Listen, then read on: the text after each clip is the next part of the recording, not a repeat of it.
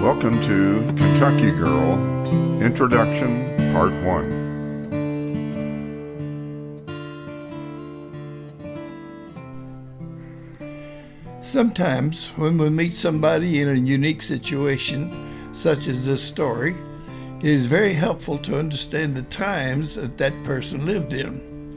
So, if we want to understand the people in this story, then we need to know something about the people that they lived among and the events which swirled around them. This is especially true since the times we will be looking at are so dramatically different than today.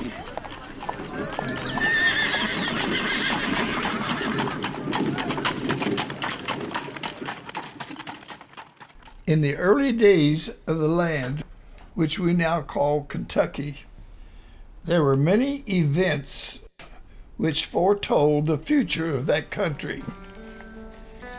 In the 1750s and leading up to the beginning of the Revolutionary War, that land held many bloody skirmishes. The southern part of the area was peopled by Native Americans called Cherokees, Creeks, and Catawba Indians. There were also Native Americans called Shawnees, Delawares, and Wyandots, which inhabited the northern part of the land. There were many wars between these tribes as each attempted to control their part of the country for hunting. In addition to the ongoing skirmishes natural to these tribes, there were forces that were exacerbating the situation. France and England each were attempting to establish their dominance in this land. For years, each country played up to the Indians by establishing trade with them.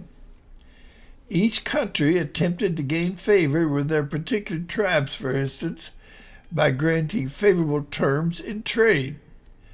Both France and England told their particular traders and encouraged them to even marry into the tribe.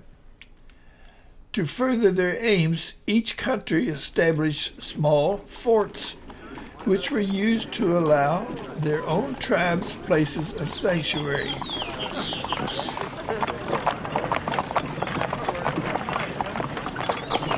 France curried favor among the Cherokees and Creeks, while England nurtured the Shawnees and Delawares.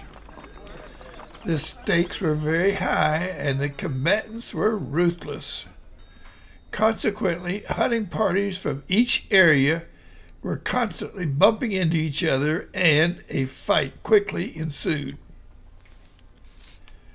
While these fights were erratic, they were intense. It was about this time of 1775 that an explorer called Daniel Boone arrived on the scene. He was employed by Henderson Land Company. His charter was to survey land for future homesteaders. He also blazed trails for later immigrants. He was preceded by a surveyor called George Washington, who spent a little over two years in the area. One of Boone's earliest endeavors was to start a small fort in what is now Kentucky called Boonesboro.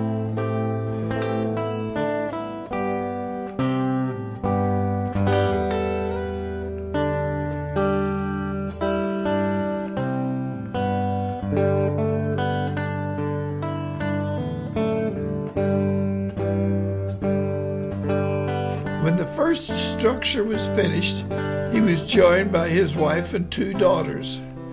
These were the first white women to set foot in what is now Kentucky. Times were tough and the people were tougher. One had to be tough to survive in that climate of war, pestilence, and lack of support by government or military. The Indians wreaked havoc among the surveyors and hunters. During this period, there was an attempt made between the white man and the Indians to reconcile their differences. an approach was made to purchase land from the Cherokees by a Colonel Henderson of North Carolina.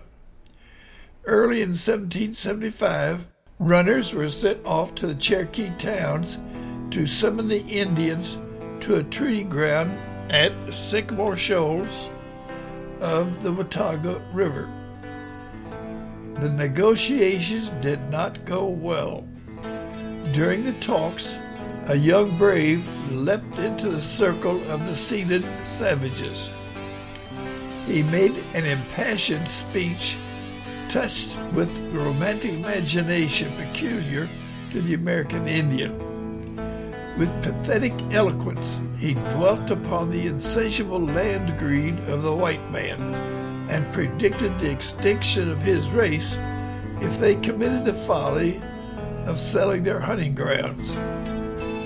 Roused to a high pitch of oratorical fervor, the savage with uplifted arm fiercely exhorted his people to resist further encroachments at all hazards.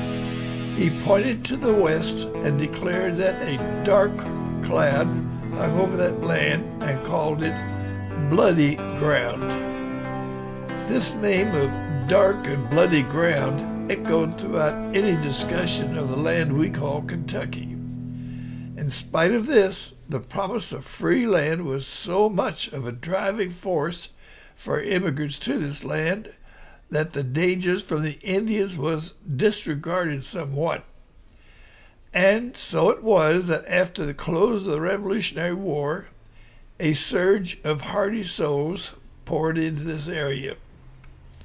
They either ignored or played down the importance of the claims of the Indians or the long-standing fight between England and France for the control of that area. Against this backdrop of turbulence and war, the settlement of Kentucky took place.